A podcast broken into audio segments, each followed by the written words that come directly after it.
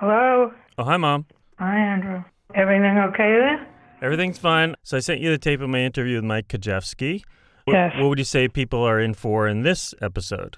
Well, I, I found it amazing that what they're doing, they can do uh, to include cybersecurity inside a medical device that's implanted in a person is just beyond what I could imagine would happen. It kind of reminded me of this Elon Musk talk that you described on one of your Medium articles a couple of years ago, where he was saying that there's a new need for energy in this country because what we have is causing some bad results. And then he has the answer, which is his large batteries. Mm-hmm. There's so much good in the world that we can accomplish, and yet we're stymied by all the bad. What do you mean? All the bad, the virus, president. You could take that out if you want. You're saying like this is good, but it's not really balancing out all that bad stuff. Yeah, it's too bad there's all that bad stuff because we have the potential for doing so much good. Mm-hmm. Yeah.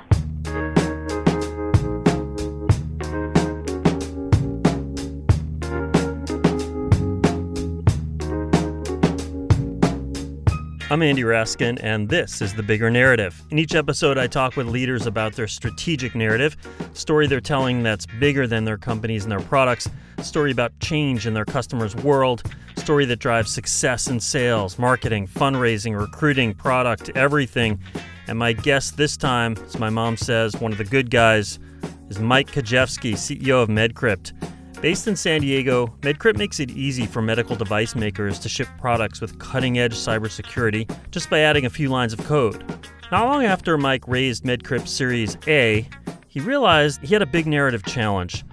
He told me about going to pitch a prospect where he basically said, Listen, your medical devices are connected to the internet now, they're subject to attack. Why not outsource security to us? And the company that we talked to said, Hey, this sounds really great, but we already have really smart engineers internally who, you know, they can do security. And I realized that I was positioning us against the engineering team inside the company. And that wasn't the right way to, to frame the conversation. Mhm. We had to be very deliberate about how we were framing MedCrypt, the company, and the medical device cybersecurity problem, because it did not fit neatly into any of the existing marketing paradigms that I had seen previously.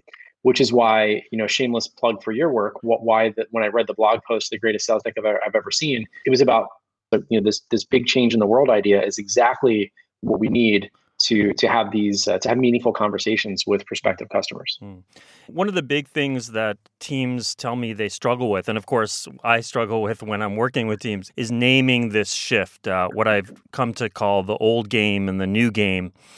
And your uh, example was really interesting because I remember we had this question, you know, should it be that the new game is, you know, medical device security?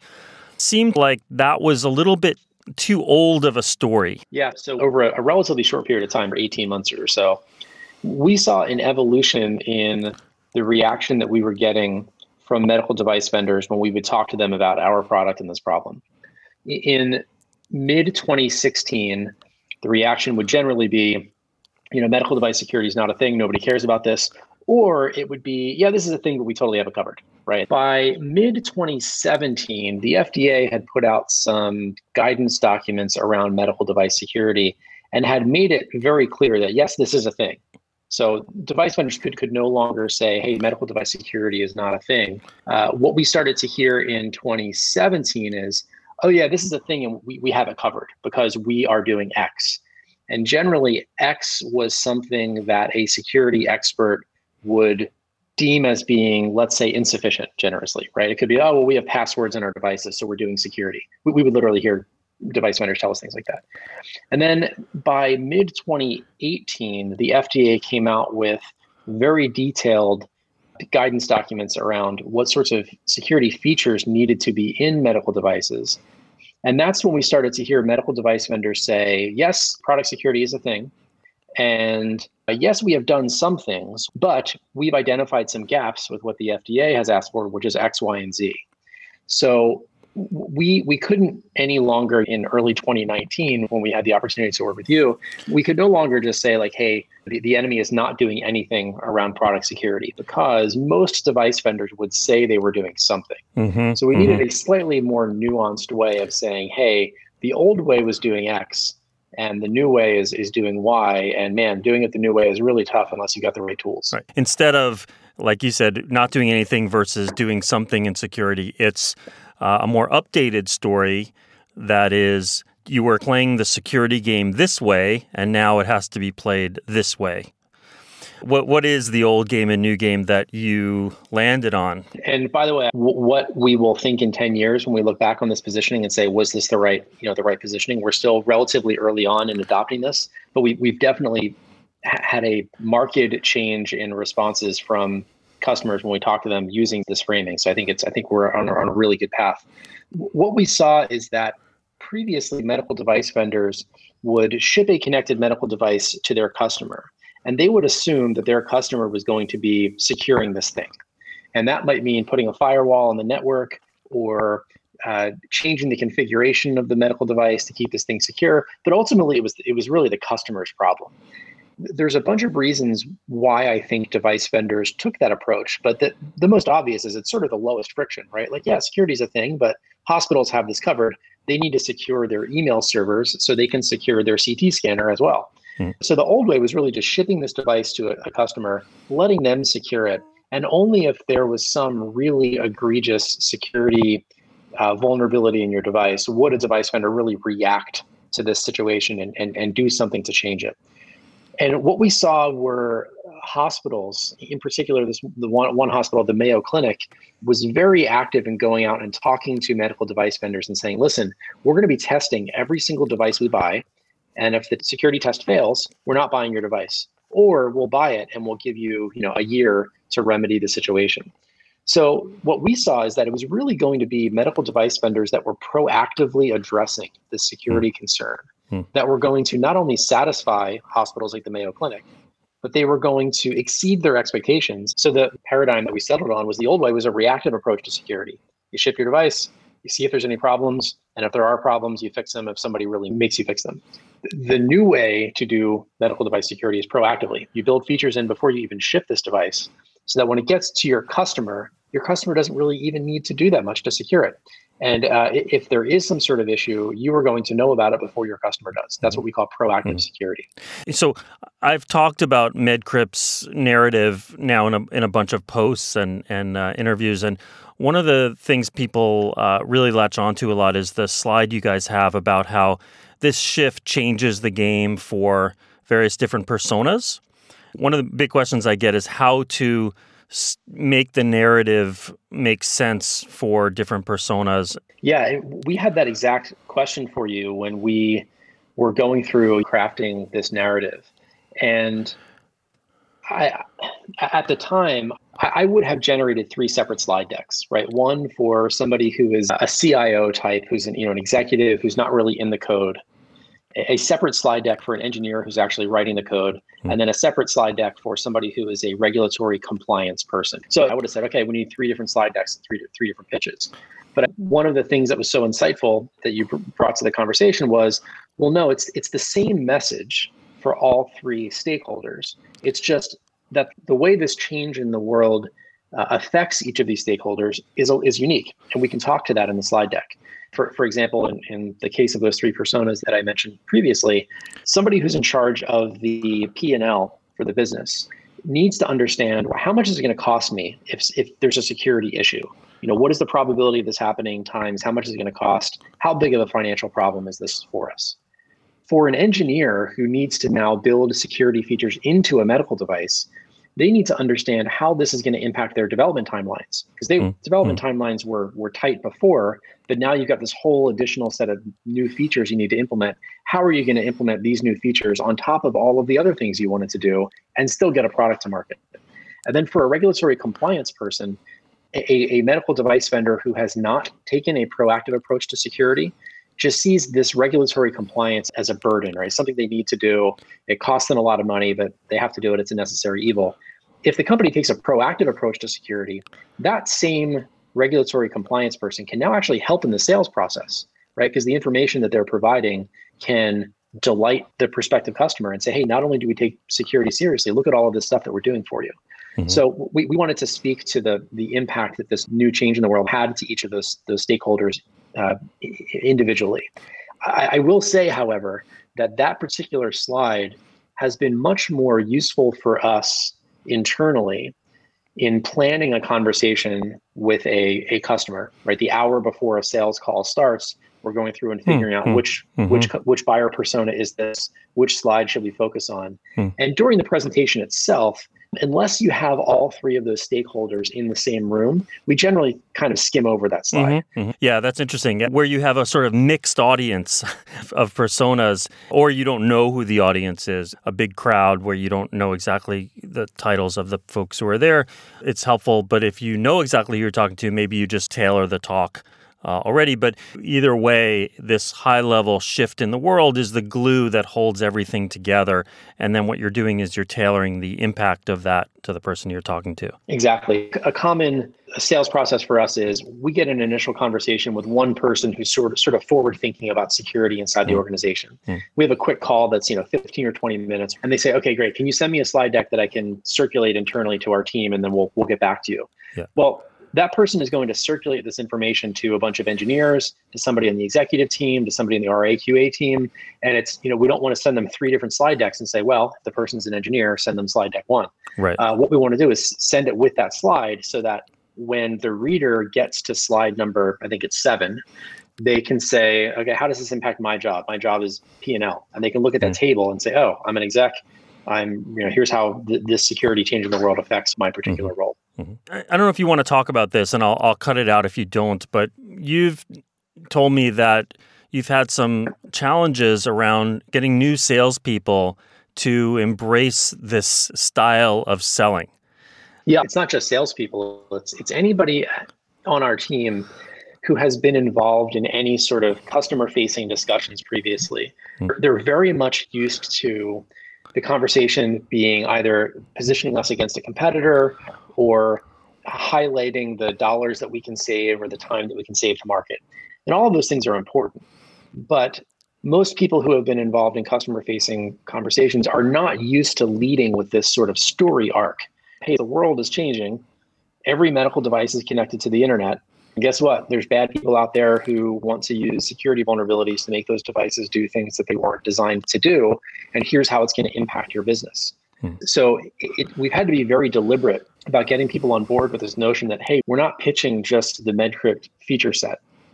We're pitching this change in the world and the philosophy of addressing this problem proactively. And if we can get the person on the other end of the call to uh, say, yeah, exactly, this is uh, something that we need to address proactively, uh, and there's there are gaps between what we do today and what you know the FDA wants to see. If we can get them to that point, then the rest of the sales conversation is a piece of cake. Mm-hmm. And and how has that gone? Have you gotten them to that point? Uh, do they say yes? That's what we're seeing too. How is that going? I'd, I'd say it's going very well. Over the last three months, our biggest problem has been the coronavirus pandemic has mm. adversely impacted everybody's timelines. So it's very mm. difficult to understand what delays mm. are due to COVID and organizational issues versus how a customer is perceiving our, our products. But let's say in the time immediately before COVID, I would say that our sales conversations were four times better in early 2020 than they were in early 2019. Mm-hmm. There could be a lot of reasons for that, but yeah, I think yeah. a lot of it is the way that we framed this story. Mm. I'm, I'm a big fan of Chris Voss's book. Uh, Never, uh, split, never the, split difference. the difference. Me too. Yeah. And getting them to, yeah, that's right. In fact, my wife will regularly say, You're using Chris Voss on me again. So my, my wife is now onto the game. I can no longer use Chris Voss on my wife. but getting the customer to say, Yeah, I, I, see this problem the same way you do. We're on the same team. All of a sudden, they become a champion for you internally. And you know, every other enterprise sales methodology involves having a champion internally. And this is a great yeah. way to, to get the champion. Yeah. Um, so, in, in terms of uh, how good of a job have we done in using the old world, new world positioning as we talk to customers, I'd give us a solid A minus. Room for improvement, but we're, we're doing great on it. In terms of getting all of our employees on board with you know adopting this as the way that we talk to to customers, I, would give myself a B on that. We're, we're doing great on it, but it, it is very tempting to fall back to, you know, what are you using today? How much do you spend on that? You know, mm-hmm. We can mm-hmm. do it for less. Or mm-hmm. how long is it taking you to do this on your own internally? We can do it faster. Um, but so, so overall, it's it's gone quite well, but we still have work to do. Uh-huh. One of the things that that I found is uh, we we have one particular prospective customer where uh, we have a very good relationship with the engineering team. And someone on, on our team made contact with somebody in the executive team at this company, just sort of like you know, at a conference or something. And we ended up having a call with the executive team about medical device product security. And the executive team at the end said, Oh, you're already talking to so and so in engineering. Let me go talk to them. And I, I was really concerned that the engineering team would see us as having gone above their heads, you know, br- bringing in a bunch of, you know, pointy-haired managers into something when they didn't want them there. But it turns out that uh, the engineer came back to me and said, "Hey, you know, I talked to my boss's boss's boss about security and about how you, how MedCrypt fits into that, and I've been trying to get these corporate types to see the light on product security for years. I don't know what you told them to get them on board, but I'm very happy to now have them being supportive mm. of building devices that are secure by design. So I, I think that back to the common messaging about me- the old world versus new world, the unique impacts it might have on somebody based upon their role mm-hmm. was, was really helpful in mm-hmm. aligning that organization internally. Hmm. That's fascinating. What would you recommend for other CEOs as they think about crafting the narrative? Uh, what were some things that you found particularly difficult or surprising or, or interesting as you went through that? As an engineer at heart, right, I have I have a undergrad and a master's degree in physics. I'm very much a, a technical person at heart.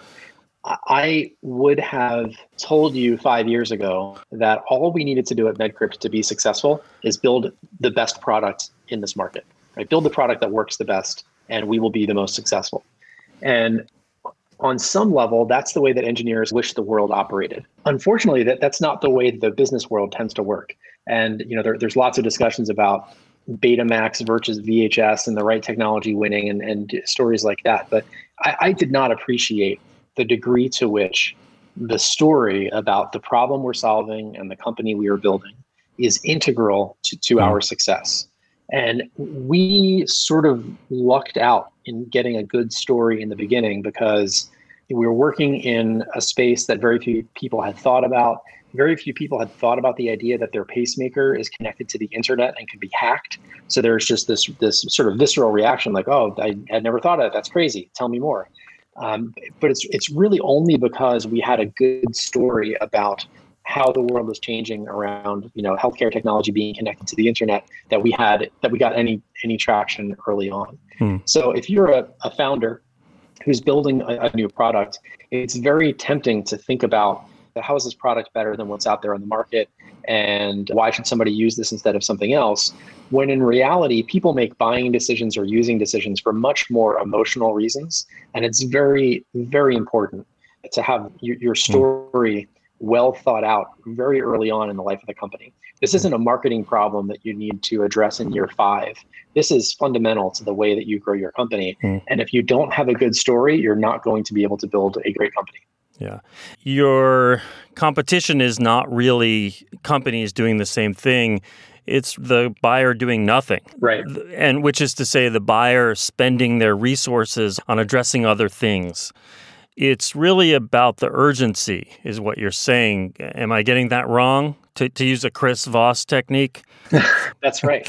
Um, Excellent. And it's a bit of a, a, a, cliche at this point, but if you think about Elon Musk and Tesla and you know electric vehicles at large, every time I read one of these articles that say like, "Hey, Tesla's in trouble because all of these other companies are coming out with electric vehicles," I just laugh at, at how people are missing the point. Right? The point isn't that Elon is building a better EV than General Motors can. The competition for Tesla isn't GM or Ford or Volkswagen. The competition is people continuing to use you know internal combustion engine cars forever and, and burning fossil fuels to, to get around. Yeah. I, I would bet that Elon would say, GM and Volkswagen both come out with 400 plus mile vehicles, that's great for all of us because there'll be better charging infrastructure. People won't be afraid of electric vehicles. It's really tempting to just think of your competition as being the other companies operating in the space. Hmm. But for markets that are emerging or markets that don't fully exist yet, other companies operating in your space can actually be a net positive to you if hmm. you correctly position yourself against the status quo and not those other companies. Great. Thanks so much for sharing all this, Mike. And it, it does sound like you may be on a path to kind of evolving this narrative. Uh, maybe we check in in a while and see where it's gone. That sounds great. I'd love to.